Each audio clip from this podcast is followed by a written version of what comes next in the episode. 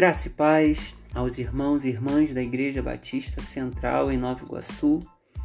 Estamos dando prosseguimento ao quinto episódio do projeto EBD Plus, que tem por finalidade oferecer aos alunos e professores da Escola Bíblica Dominical ferramentas para o estudo bíblico durante a semana.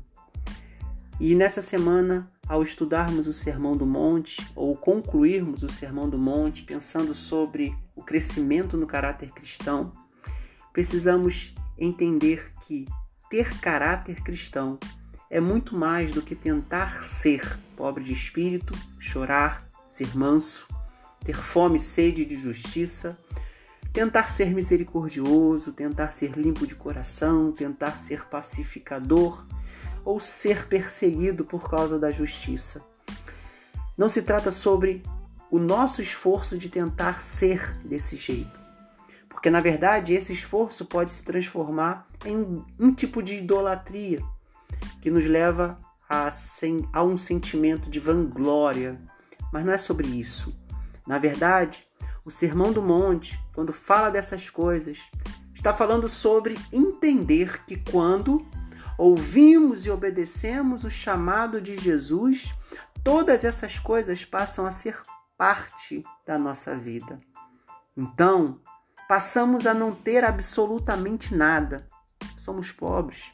Passamos a chorar pelo mundo perdido, a renunciar qualquer direito especial, a renunciar à própria justiça para viver em função de uma justiça que ainda não se manifestou, pois ela é futura e não somos nós que a estabeleceremos. Passamos a conceder a nossa própria honra aos que caem em desgraça, tomando sobre nós a desonra dos outros. Passamos a viver a renúncia ao próprio bem, ao nosso próprio bem e ao, e ao nosso próprio mal na renúncia ao nosso coração, que vive em arrependimento e confia somente em Jesus. Passamos a renunciar veementemente à violência e à rebelião, mantendo a comunhão, mesmo quando o outro rompe, praticando a paz, mesmo em meio a um mundo de ódio e de guerra passamos a ser considerados hóspedes indesejáveis que, em lugar de reconhecimento pela palavra e obra realizada no mundo, recebemos rejeição e perseguição.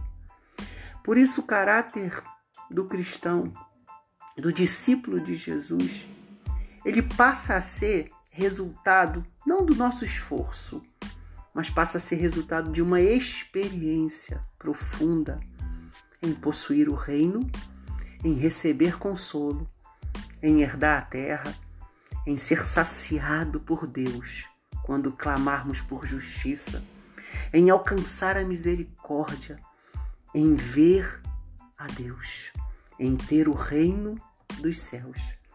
Dessa forma, como completa o teólogo Bonhoeffer, a igreja dos bem-aventurados é a igreja do crucificado. Com ele, tudo perdeu e, ao mesmo tempo, tudo encontrou. A partir da cruz, tudo consiste em bem-aventurados. Bem-aventurados. Agora, Jesus fala apenas aos que podem entendê-lo, seus discípulos. Pense o seguinte: da proclamação do Evangelho a todos, passando pelos ensinamentos aos que se aproximam, como aquela multidão naquele monte, chegamos aos discípulos, aos que ouvem, aos que creem, aos que obedecem, aos que vivem a cidadania do Cristo, manifestando o caráter cristão. Nessa semana nós tivemos algumas notícias de duas pessoas que foram brutalmente assassinadas. Não é, é algo que muitas vezes nós gostamos de ver, porque isso é muito triste. Mas um homem que foi espancado até a morte e um outro homem que foi baleado porque se acreditou que era um bandido, mas na verdade era um vizinho. Dois atos bárbaros de uma violência sem tamanho, sem tamanho.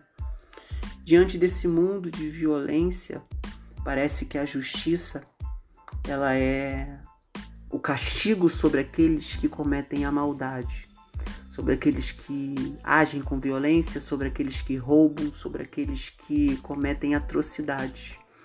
Mas até mesmo para esses, Deus tem misericórdia e espera que os discípulos dele vivam essa mesma misericórdia.